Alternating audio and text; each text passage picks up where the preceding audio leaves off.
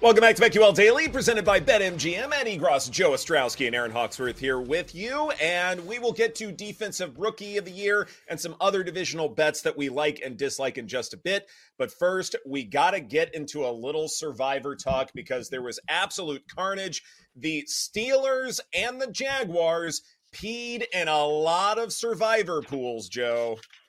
Yeah, uh, those are the Oh, wow. two most popular plays. two most popular plays in just about every poll that I saw. Uh, circa 24 for Pittsburgh, 24 for Jacksonville. Most picks. Uh, they went from 80 to 30 entries left. And uh, mine, Jacksonville was the most popular play, 25. Pittsburgh also second uh, at 18. Mine went from 71 down to 28. 28 left. Ugh. there's still man there's still a lot of football left guys. A lot of football left. And uh so like I, for a while it felt like oh man this is going to be split so many ways it's going to be so many different winners. Now i don't know about that whether you're doing a christmas week or not. I'm not sure that we're going to get to the end the way this has been. Most most people don't have uh, many picks left. I did notice in mine that there are two entries the same person has them has two entries What? Oh. uh yeah, yeah. And so I looked at their picks. I'm like, wait, how did they do this? Were they mixing it up at all? The answer is no. Both. Same Mm. two teams every single week. Like, are we at a point? where- I, I'm shocked that they did not start splitting it up. You know, for security, like in your own mind, like okay, if this crazy thing event happens, I don't lose both of my spots. Um, but yeah, two two of them, and, and one of one, one of them has the name Nagy Pay Suck. Like one and two, he, he's both still alive. Uh, so I mean, man, I gotta respect it. You know this Uh, guy? He sounds. I'd have to look up the name. I'd have to look up the name. Someone that was on the Mexico trip with me, they still have a, a play alive, and he's like, he's out there stressing. He's like, do I do Tampa? Do I do the Chargers? In the end, didn't didn't matter because uh, they both ended up winning in just a disgusting football in that New England game for sure. But uh, but yeah, I mean, at this point, going into Week 14, all those good teams are gone with the higher point spreads. But you know what? There's also opportunity. It's like it's the big talking point right now with all the backup quarterbacks. You've got a dozen backup quarterbacks or third or fourth string quarterbacks out Mhm. there. There are opportunities where okay, we, there, there's a much larger point spread than we ever would have thought was going to happen. Wow. Man. I will be So curious. what? Yeah, yeah. Erin. Yeah, go ahead. Well, no, I, I find it fascinating that when we're talking about Circa, that people could have more entries this year. And I thought, you know, somehow just by different combinations, we'd get to the end and you'd get a much smaller slice of the pie. But it doesn't look like that's going to happen because of all of these quarterback injuries and all of this uncertainty. That even though uh, you had a chance to invest a lot more in this thing, the return may not be there. Yeah, and I believe all 30 are single entries, meaning nobody has multiple, like like in mine. So you, Mhm. you could have Mm. get had was it 10 max in that one? 10 max. That's right. It was six max. and now 10. Yeah.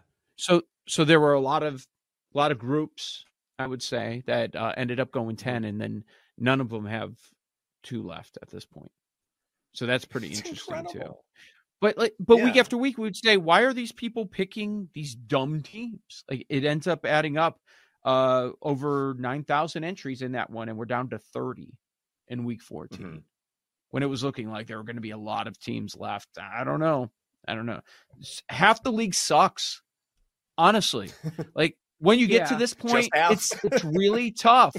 At least half the league. At least, yeah. Look at these playoff teams that are in right now. Look at the very bottom. It's like, oh, Right. I don't want to watch that on Super Wild Card Weekend. Yeah, right. So th- we- need some rebranding as far as that's concerned. Like we were talking about Shane Steichen winning coach of the year, and we're like, but we don't like the Colts. Like, how do we Yeah. resolve this internal conflict here where we want to bet into them in some way, yet we're like, gosh, we just don't like this team at all. Maybe voters don't either. I don't know. But still, Yep. it- it- these are the internal things that we're wrestling with. Uh, shall we move on now to defensive rookie of the year? Uh, Jalen Carter, still the favorite here at minus 200. Uh, Devon Witherspoon plus 325. Will Anderson, boy, that number is shortened substantially over the last couple of weeks. Now down to plus 350. And you have a massive schism after that. Uh, Joe, what stands out to you here? Oh, yeah, obviously Will Anderson. I mean, this is the guy that we've been talking about throughout the year. That it Mhm. it's felt like a two player race. Then I know numbers have fluctuated with some other players, like Witherspoon's a name that's certainly popped, but his defense stinks. Is it just going to come down to at the end? Well, when voters are trying to figure out what to do, I like the Eagles defense more, so I go Carter, or I like the Texans defense more, or does team success matter? Like, how are they going to end up splitting these hairs? I still look at it and say that there's value on the Anderson play. Yes, the number is shortened a ton and that it was just 15, uh, 15 to 1 just seven days ago. But I would still look at it and say four to one. No, it should be closer to about even odds between these two. Yeah, I'm with you. It's I felt like it's a Will Anderson play. They're also a buzzy team, so I could see voters, you know, liking that. Um, obviously, the Eagles in the Super Bowl last year, um, so maybe they will look elsewhere, even though it's not Jalen Carter's fault. But I do think there's something to be said about you know just having a little more buzz about exceeding expectations, uh, and so Will Anderson's probably going to get a lot more credit for that. Here's my question to you two, though. The Eagles Mhm. still face the Giants two more times between now and the end of the regular season. So the opportunities to accrue additional sacks may be with Carter, they may not be with Will Anderson. Does that factor into your decision making? So I would just say, and sorry to jump in, they are absolutely Oh. there with Will Anderson. You got the Jets, you got the Titans, like some of the worst pressure rates in the NFL. The sack opportunities are absolutely there for Will Anderson. So I, I think it's a fair point on Carter, but Will Anderson overtook him this weekend, and he's still like he has absolutely favorable matchups with the Jets and maybe a quarterback that wants to be out there, maybe doesn't, maybe Turtles. Like if he gets pressure around him a couple times, Titans, who have one of the absolute worst pressure rates allowed.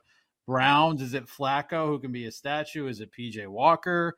Maybe it's DTR, a rookie again. And then the Colts, and it's Minshew. And, you know, they actually have one of the better pressure rate, like not allowing pressure offensive lines. But by that point, it might be over.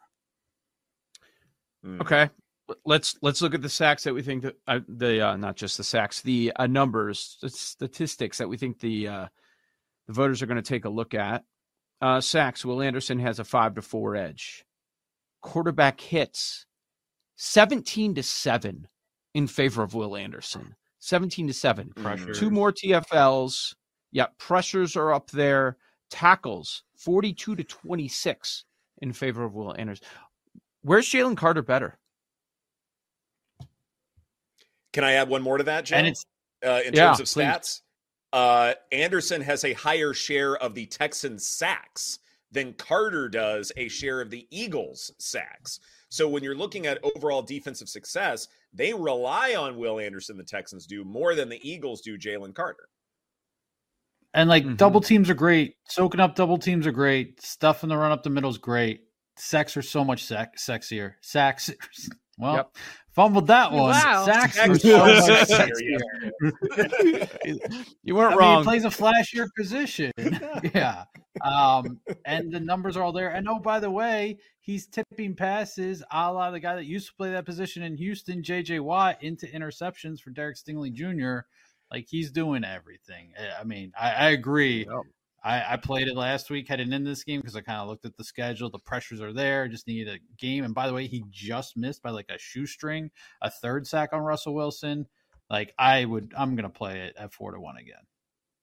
Man, they nailed that draft. They needed a home Yeah. run on both, and they got a home run on both. Like I said at the time, like, wow, they gave up a ton of value. They need Will Anderson to be JJ Watt, and maybe he will be. It's been awesome. Just- for, for such a dysfunctional franchise. Can we not stress Mm-hmm. enough just how dysfunctional the Texans have been over the last several years? And for them to you know, hit back to back dingers, like you said, Joe. It's remarkable. It, it just is. Mm-hmm. And definitely Will Anderson uh, should stay in that conversation. Uh, shall we move on now to a couple more divisional conversations here? Because, uh, Joe, I know you mentioned that the NFC North uh, was something that you wanted to take a look at with the Lions at minus 1,000 to win that thing, Vikings 10 to 1, Packers at 14 to 1. Is there an outside shot somebody outside of Detroit wins this thing? Yeah, I mean, some of the numbers in these divisions are just so outrageous, and you kind of get it when you break it mm-hmm. down. Like, oh, Miami should they be minus twenty five hundred? And then you look at it like, yeah, they're, they're up three in the loss column. We got five weeks left, so I get it. Uh, Kansas City, you, they're catchable. Well, not with everybody else in that division. That's why they're minus five thousand. So I get that. Um, uh, the the Philly Dallas one is going to be talked a whole bunch this week because so much hinges on the result that we're going to get this weekend. But Green Bay with the big win over Kansas City, you know, when you look at schedule, even recently, people like, well, well, that's a loss. Like, no, crazy things happen in this league. It, they are on fire. And is there going to be enough time? I, I was looking at this remaining schedule for Green Bay. Now it's tough. They wish they were in the spot that Minnesota is because they already lost to Detroit. Because, uh, and I say that because Minnesota gets Detroit twice in the last three weeks. So they would need a lot of help. But I'm looking at the number of times that the Packers are going to be favorites down the stretch Giants, Tampa, Carolina, Minnesota, and Chicago. They might be favored in all of them. They might, maybe the Minnesota one. We'll see where Minnesota's at, and that's on the road. But could they win those five? Yes, they could. Could they close the season on an eight game winning streak? It's possible. They're 20 to 1. 20 to 1. I don't think Minnesota can do it, even though they, they have the advantage of uh, facing Detroit twice. That number's 11 to 1, about half of the Packers. It's probably going to be Detroit, but I'm just saying, I don't think it's done, done. That's fair. This is, BetQL, this is BetQL Daily presented by BetMGM. Coming up next, Rick Camp joins us to talk NBA play in tournament and his other plays around the association. That's right here on the BetQL Network.